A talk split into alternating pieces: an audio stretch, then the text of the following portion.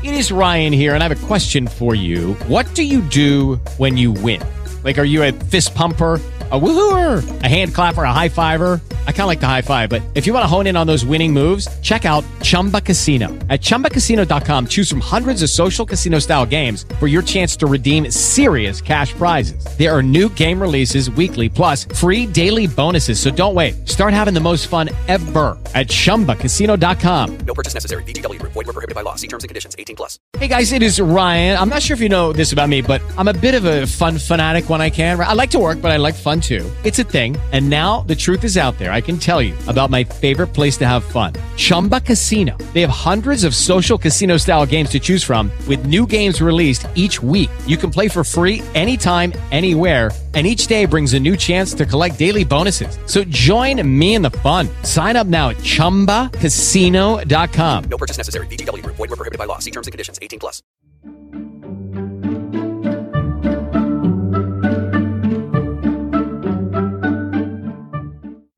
Hey guys, welcome to another episode of PrimeTime Krime. It's Kylie. For the first time in a couple of weeks, I do not have anything to say about the Rudy situation, the Rudy diaries, as I like to call it. We have more developments in the true crime world that we are going to talk about today because I feel like it's been kind of quiet and Rudy was like forefront, like front and center. And now we got some other stuff going on. So we're going to talk about the other stuff because it's pretty notable, honestly. So for those that aren't familiar with the Long Island serial killer, I'll give you a little bit of a background of the case and then we're going to talk about them finally making an arrest in the case. So cops had been searching for this woman who had been missing and she was a sex worker and had made a really alarming called to 911. So police had been searching for her and they found 11 different sets of remains along this highway in Long Island. And most of the remains were found in 2010 and 2011. And there is two different sets of remains that have not been identified at this time. There's one that was just identified recently. It is a crazy, crazy story. So, because criminals are stupid, they were able to tie this case back, these cases back. I mean, this is all the work of a serial killer they're suspecting. And they made an arrest on Thursday and it is a guy named Rex Heuermann and he is a architect, buttoned up businessman who blended into society. And I always say it's the people that you least expect who are the ones that have done some shady shit. So they found his wife's DNA on three of the victims' bodies.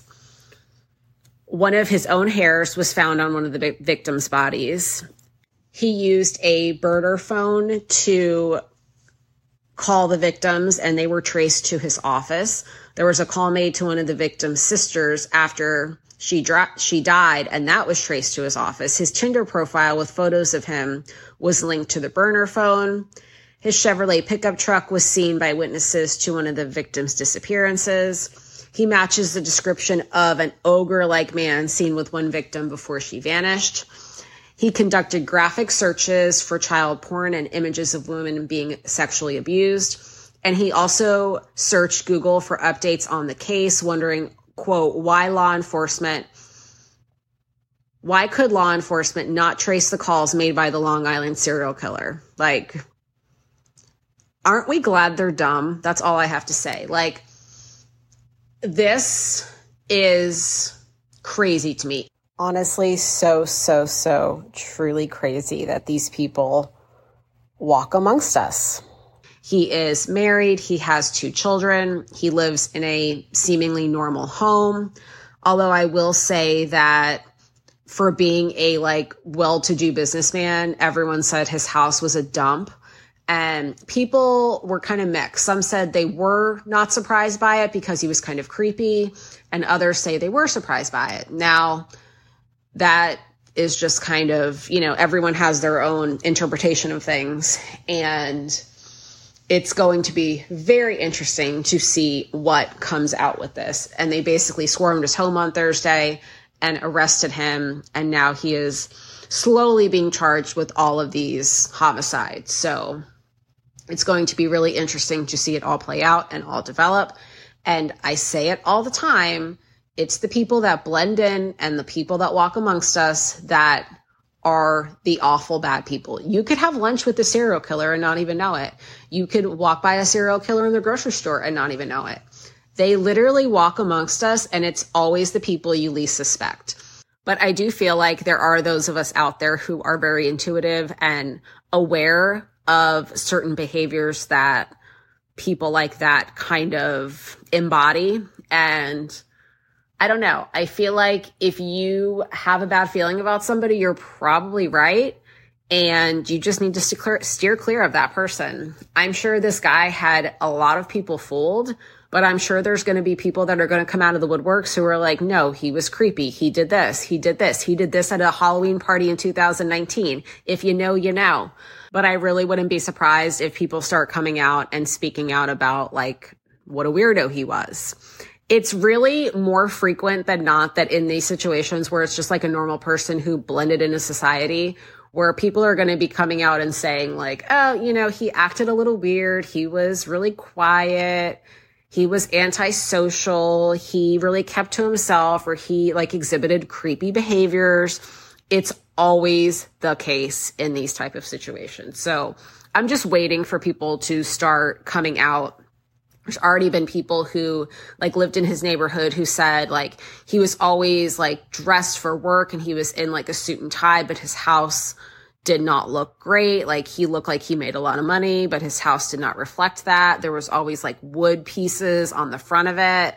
And it just looked like overgrown and not well taken care of. Not something you would expect from someone who was like a New York businessman type of guy. So very interested to see what goes on in the coming weeks and the coming days for this case because I think it's going to get interesting.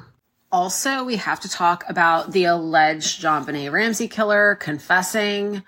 Um, I have been team not the family for my entire life, like as long as I've known this case, not my entire life, but as long as I've known this case. And if you have done adequate research, you will also come to that conclusion um, you have to look at the MO of the actual crime, what went into the crime, and it screams somebody that had done this before.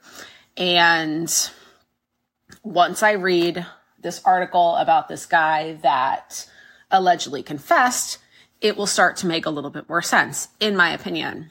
I think that this guy could be the potential killer, honestly, 100%.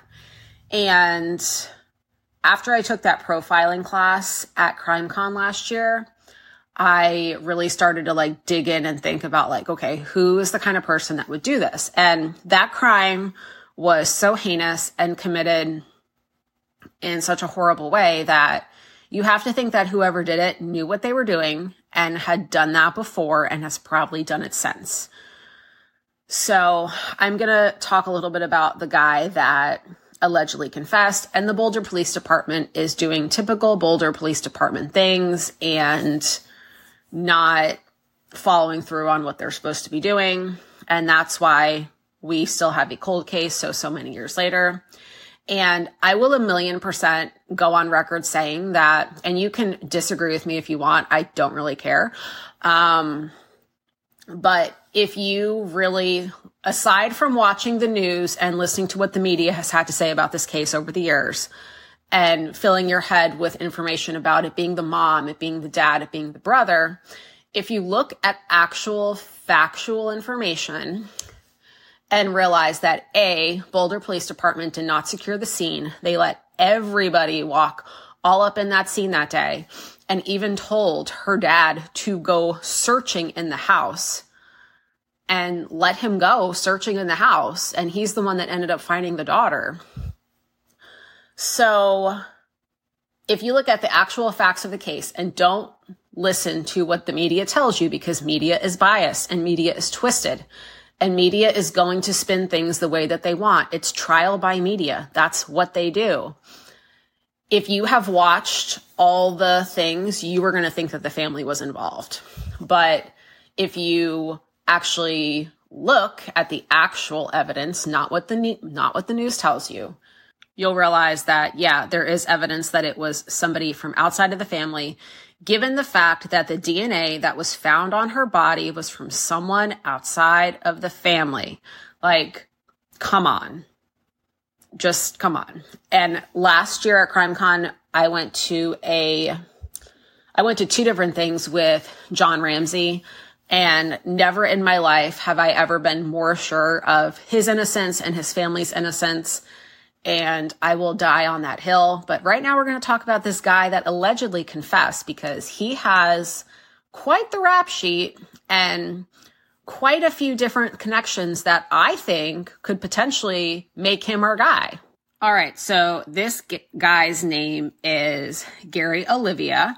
And this is somebody that has been on the radar of one of his former high school friend. His name is Michael Vail. He has been on his radar since the night JonBenét was killed. And the reason for this is that the night that JonBenét was killed, Michael received a phone call from Gary um, after midnight on the day of JonBenét's murder. And Michael basically said that Gary was crying and said that he had hurt a little girl. And of course, Michael then saw the news a few hours later and called the Boulder Police Department and never received a response for months. And it was years before they investigated it. Years, actual years. And then about four years later, Gary was arrested for trespassing on the University of Boulder campus. And at that time, they discovered that he had several items related to JonBenét on him. And he had a taser gun, which we know she was tased. And then he was arrested again in 2016 for possession of child pornography. And at this point, Michael is still in contact with Gary and was trying to pry a confession out of him. And he like began writing, they began writing back and forth to each other. And Gary responded with letters that detailed his love for JonBenét and claiming that her murder was an accident. And he also provided ultra realistic drawings of her in his letters, which is creepy. And this is a quote from Gary. Quote, I never loved anyone like I did JonBenét, and yet I let her slip and her head bashed in half and I watched her die. End quote. That's really disturbing. And he also said it was an accident. Please believe me, she was not like the other kids. And he also had claimed that he had killed so many children that he had lost track that fits the definite profile of this person has done this before. And he said, quote, when I met JonBenét, she took away that horrible craving to kill kids that you know me for. She changed me into a new, per- a new person. But it's okay. I've killed so many children. I've lost track. Actually disturbing. He looks like a very disturbing individual. I'll post a picture of him in my stories. And he was known to be in the area, the immediate area around the Ramsey home. He was all the time at this church that was just 13 addresses away. And Michael had claimed that he had, that Gary had had a history of breaking into buildings, stealing art supplies, and was fascinated with learning intricate knots. Guys, like, come on. All of this stuff was observed in JonBenét's murder. Now, Michael said he has had goosebumps when he saw the garrote used to kill the child, which was fastened with her mother's paintbrushes and a rope. Come on. Like, Michael isn't making this up. So this is a quote from Michael. When I look at some of Gary's art collages he did at high school, he was fascinated with knots, complicated knots. It blew my mind when I saw the knots and when I saw the garrote, my heart just sank, end quote. Like, guys, this is like, in my opinion, in my opinion, allegedly, this could be the smoking gun. And Boulder Police Department is, of course, sitting on DNA. They've been sitting on DNA for a long time. John Ramsey has been trying to get the case taken away from the Boulder Police Department and given to a higher entity like the FBI but it has been a journey. Um, unfortunately, I don't think the Boulder Police Department will ever admit that they messed up in this situation because there's no reason that this case should still be cold and that this person has probably been out there hurting children for a long time. This is not somebody that had never done this before. This person has done this before and this person has done it since. And unfortunately, because of the world we live in, and back in 1996, like that's not even like peak media, but this story was taken on by the media so much that a lot of false information got through. Like the ransom note being similar to the handwriting of Patsy Ramsey. That is not true. If you have been see- told that and you've seen that, that is not true. Her handwriting was nowhere near compared to the ransom note. Everyone just kind of took that information and ran with it because the news told them that it was similar, which it's not. It's not similar. Like that was something that got out into the media. Everyone ran with it. Everyone just came to their own conclusions. And still, all this time later in 2023, people are still thinking that this mother did this to her child and somehow managed to leave this unknown male non-familial DNA on her daughter. Like it makes absolutely no sense. And it makes me really sad that she passed away without knowing what happened to her daughter and also passed away being a suspect in her daughter's murder. That's really unfortunate. And I just, like I said, I will die on the hill that it was someone else, non family. And if you don't believe that, then you need to research the case a little more and just have a conversation with me because I promise you I'll change your mind.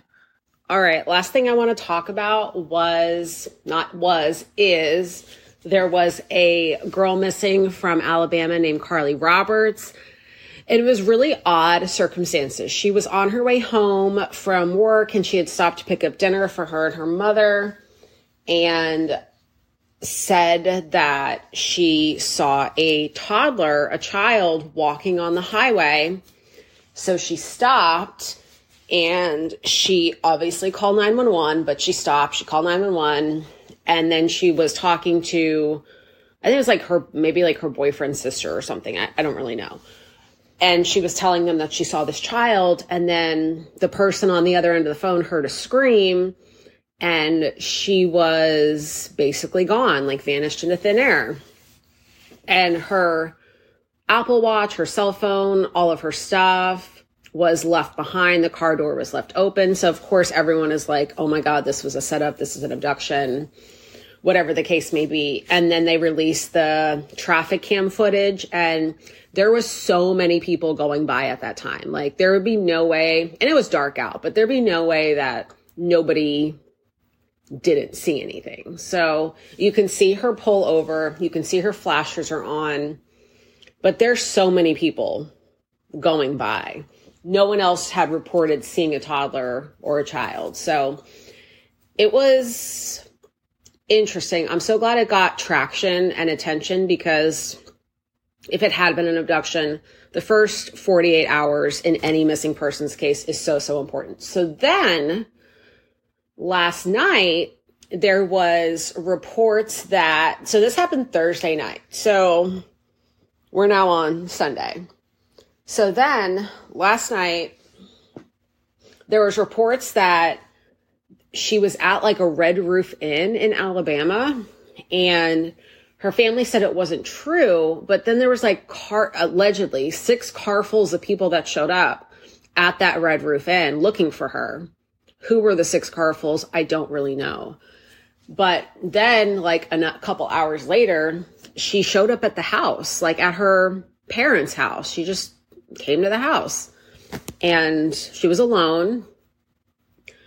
I don't really know like her status, anything like that, but they did take her to the hospital to get examined or whatever.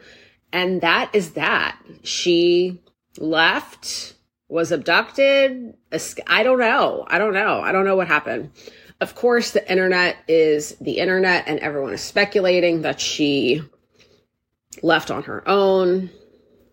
I don't really know. Well, I maybe we'll find out, maybe we won't, but regardless, she's safe and that is a good thing. So we are glad about that. So with all of that being said, I'm going to go ahead and lead into today's episode and I hope you guys enjoy. All right, y'all. Today we're going to be talking about a case that I had never heard of before. I was sent it by one of my true crime besties, Natasha.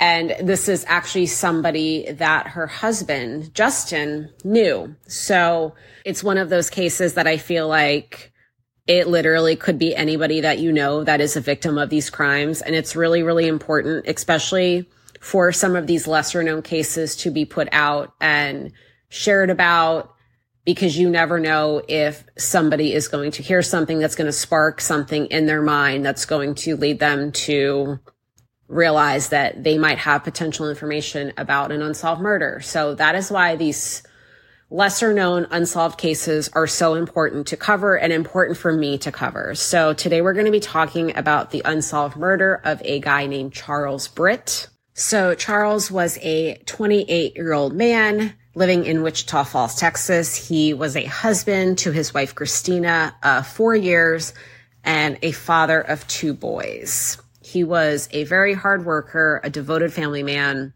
and just your average all around normal, nice guy.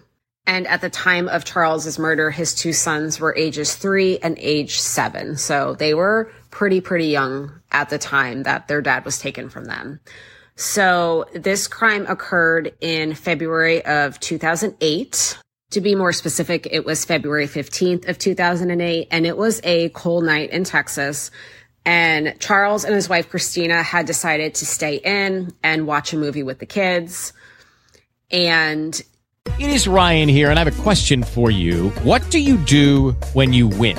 Like, are you a fist pumper? A woohooer, a hand clapper, a high fiver. I kind of like the high five, but if you want to hone in on those winning moves, check out Chumba Casino. At ChumbaCasino.com, choose from hundreds of social casino style games for your chance to redeem serious cash prizes. There are new game releases weekly, plus free daily bonuses. So don't wait. Start having the most fun ever at ChumbaCasino.com. No purchase necessary. VGW Group. Void were prohibited by law. See terms and conditions. 18 plus. Charles had left the home to go pick up a pizza so they could have a movie night. And Charles had returned and she could hear that he was coming. Like he, she heard his car door slam, whatever the case may be. And she said, quote, I told the boys to go get their door for their dad. And right after I told them that, I heard him say, call the police. And I heard some shuffling and I told the boys to go to my room and I tried to find my phone and I couldn't find my phone. Shortly thereafter, I heard a gunshot, end quote. So basically to set the scene, Christina is home. The two boys are there. She hears Charles is back home with the pizza. She says, Hey boys, go get the door for your dad. He's back with the pizza. And all of this happens really, really quickly. So then she hears Charles say, call the police. And I'm sure she was like super taken aback by whatever was going on. And of course wanted to make sure that her children were safe. And then she was, of course, struggling to find the phone because you never expect that that's going to be the outcome of your husband going to pick up a pizza. So she got the kids safe and went outside at that point to check on Charles. And she opened the door and he, she saw Charles standing in the yard and he was like stumbling a little bit and then saw a man running away. And witnesses say that they saw a black male wearing all black, dark clothes running from the scene. An ambulance did come and take Charles to the hospital where it was found that he had a gunshot wound, which unfortunately was fatal. And to this day, there are no leads, no even potential suspects in the case. And I do want to talk a little bit more about what the possible motive might have been, what there's been speculation of being the motive. And I'm also going to play just a little clip of Christina explaining what happened that night because I feel like it's good to kind of hear it from her versus me telling the story. So this is a interview that she did with a website and they of course posted the interview and I'm going to play that and then we're going to talk a little bit more about potential motive and what might have happened that night. with Charles. Ways to get the door for their dad. And right after I told him that, he I heard him say, call the police. And I heard some shuffling. And I told the boys to go to my room. And I tried to find my phone. And I couldn't find my phone. And then shortly thereafter, I heard a gunshot. I opened the door, saw Charles standing in the yard, but stumbling, and saw a man running away. Just an awful, awful, awful experience. I can't even imagine having that happen and like knowing that his wife and two kids were inside. I can't imagine the fear that he must have felt when this person randomly approached him. Like, I am sure that in his mind, he was trying to protect his family from any harm that might come to them by this random weirdo that approached him, like in the front yard of his home. It is a crazy story. So, police initially thought that it was random. They weren't able to really track any leads down that would lead anyone to think that anyone had any beef with Charles or had any issues with him and would be out to get him. And they thought that it was totally and completely random. Now, they did say that there had been a string of robberies in that particular neighborhood. And most of the people that had been robbed had been compliant and would do whatever the robber wanted and give up their possessions, whatever the case may be.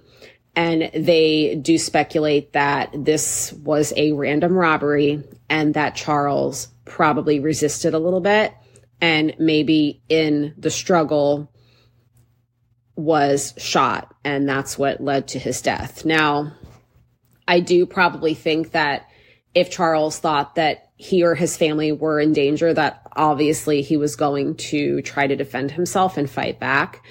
And it's so hard to say, like, we've, we're always taught that in order to make yourself not a victim, you have to almost fight back because most of the time, if someone is trying to attack you, abduct you, rob you, whatever the case may be, they don't want someone that's going to be difficult for them. They want like an easy target.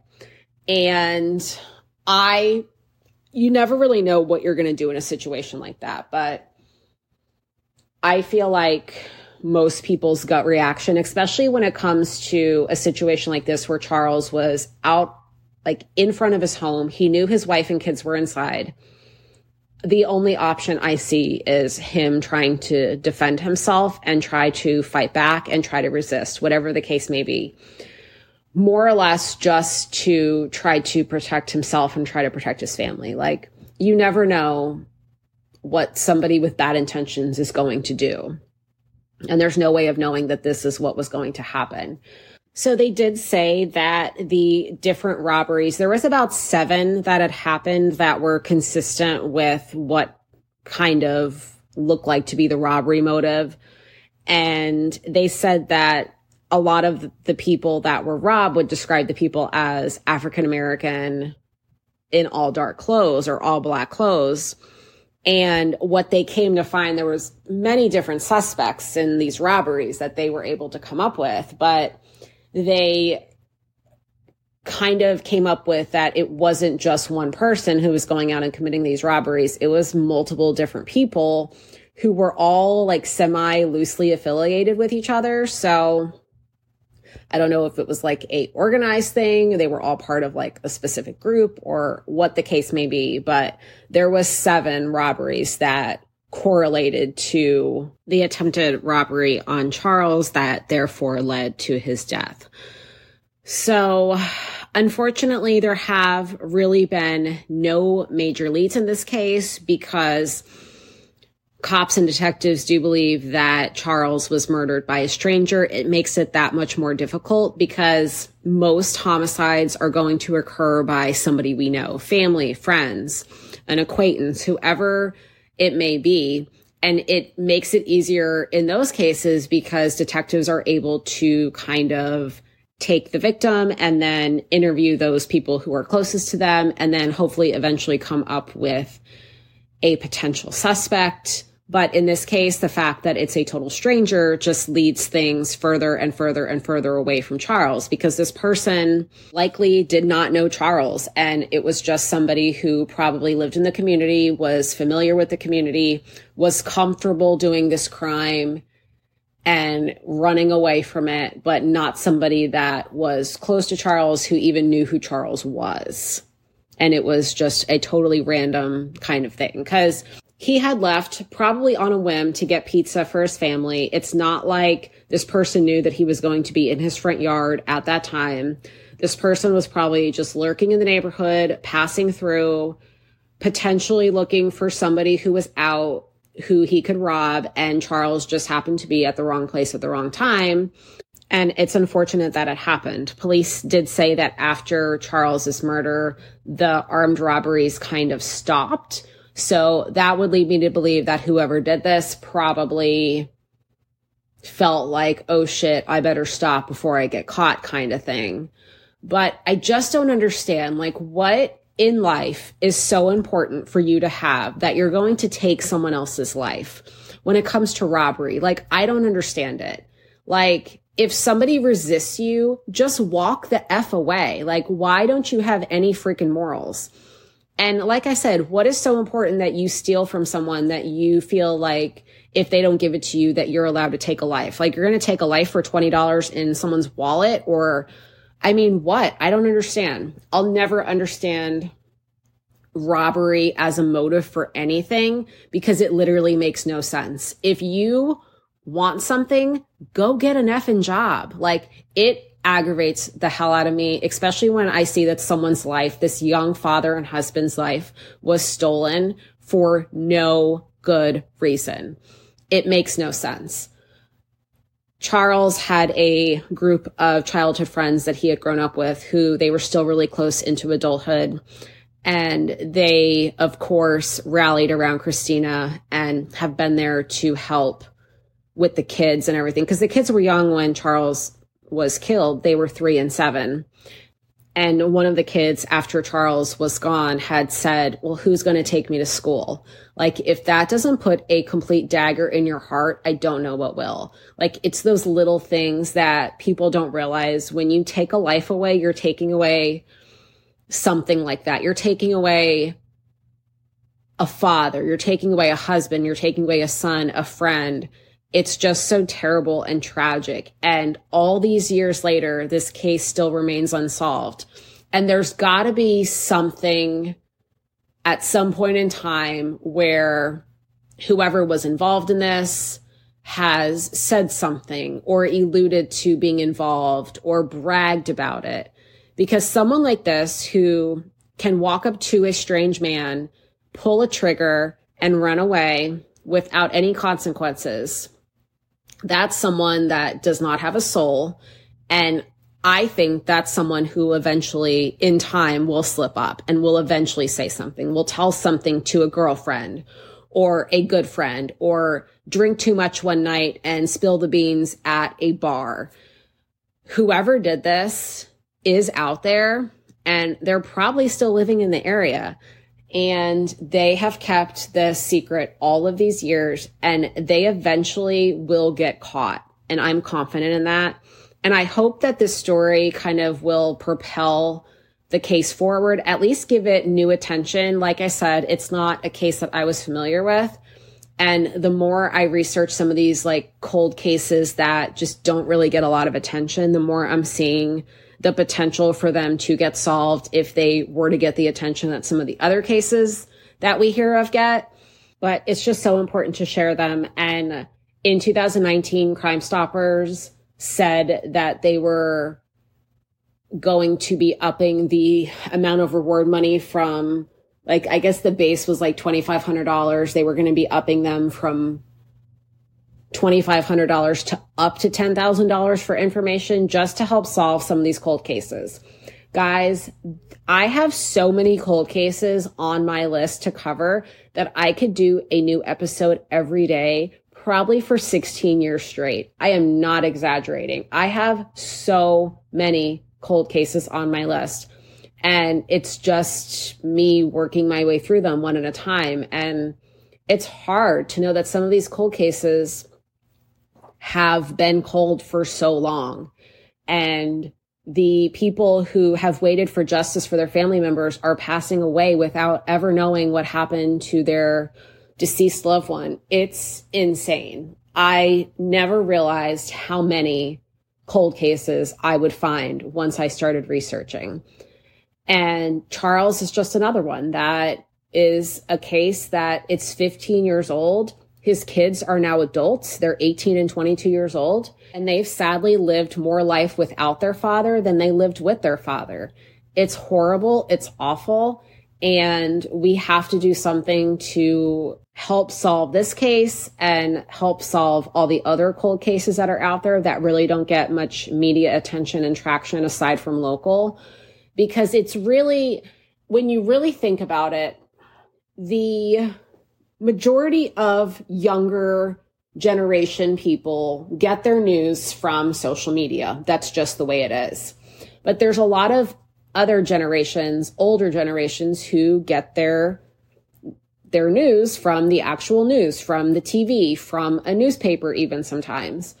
And if these cases aren't talked about and put out there on a regular basis, they kind of fall through the cracks and they become a case that nobody really ever thinks about. But the family members of these victims are thinking about it day in and day out. Charles's wife, Christina, his two sons, are thinking about him every single day, thinking about his case every single day.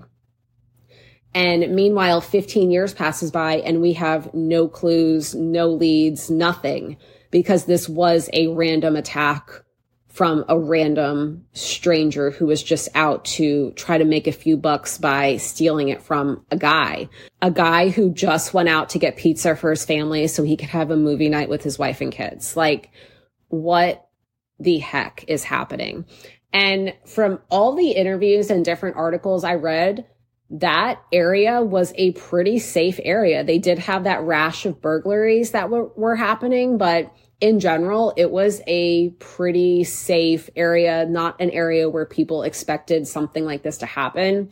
Like, I don't think anyone ever expects a man to be gunned down in front of his house just for no reason it doesn't make any sense. And it's not something that you feel like would ever happen in your neighborhood. But unfortunately, bad people do walk amongst us. And unfortunately, bad people get away with things. And that's what has happened here with Charles's case. So I know the Wichita Falls Police Department is actively on this case. They do believe that they know the motive was robbery. They do think that it was somebody who was not known to Charles and it was totally random. They just don't have any suspects at this point and hoping that one day somebody will slip up and say something or somebody will remember hearing something from somebody and we can actually bring Charles's killer to justice, get justice for him, his wife, his sons, and solve this cold case because that's what he deserves. He was a good man. He was a hard worker. He was a good father. And watching the story just made me want to cry because it's so sad to know that these boys have gone most of their life without their father for no reason, absolutely no reason. So I'm going to share some photos of Charles, some family photos that were shared um, just on the internet and I'll also include a link to the video that I talked about where Charles's wife kind of talked about what had happened and you hear from some of the investigators on the case. I'll post a link to that as well in the show notes. But guys, share this episode. This is one where I feel like it's a little bit less of a known case and I feel like it's one that needs to be shared. It needs to be shared all over because the more people that have their eyes on it and their ears on it, the better, more chances of solving this case. Because I'm sure the person that did this probably did not stop their ring of crime and they've probably done things since. Not saying they've murdered people since, but they've probably carried on in another way, shape, or form committing horrible crimes because horrible people just don't stop being horrible. So share this episode be sure to like and subscribe to the podcast. Please rate the podcast if you enjoy listening. I am so honored to be able to bring these cases to you on a weekly basis. I very much enjoy the researching aspect of it and putting it all together. It can obviously be a little overwhelming at times, but in general, I do enjoy it. And I feel like I'm just trying to help propel these cases forward so we can get answers for these families because there's real people attached to these cases. And it has been very overwhelming in a good way for me that I've had family members of missing and homicide victims. I've had their family members reach out to me and thank me for covering their family member's case. That to me is worth everything in the world. Like it's so important to share these stories. And when you are a family member of somebody who is missing or has been a victim of a homicide, you just want the story out there and you want people to tell the story. And hearing from these people just means so much to me because it makes me realize that I'm doing exactly what I need to be doing. For the longest time, I felt like I wanted to have a voice and I wanted to make a difference, but I didn't know how. But in 2023, everybody can have a podcast. And I mean it. Like, if you don't think you can have a podcast, I had no clue that I was going to ever have a podcast in life. When I started 2023, I had no idea that this was going to be how my year evolved, but it was on my mind. And I was like, you know what? If I'm thinking about it this much, there's probably a reason I need to do this. And the reason is to share these stories and to help any little bit that I can. So it just makes me realize that I'm doing exactly what I need to be doing. And if you have something on your heart, there's probably a reason that you have it on your heart, and it's because you need to follow through with it. So thank you guys so much for listening to this podcast. Even if I have two listeners a week, which I feel like I was going to have me and one other listener, but it's actually been very overwhelming how many people are listening to it. And I'm very honored and so happy that I'm able to bring you these cases. Not happy that I have to cover all the cases I have to cover because I wish that there was no cases for me to cover.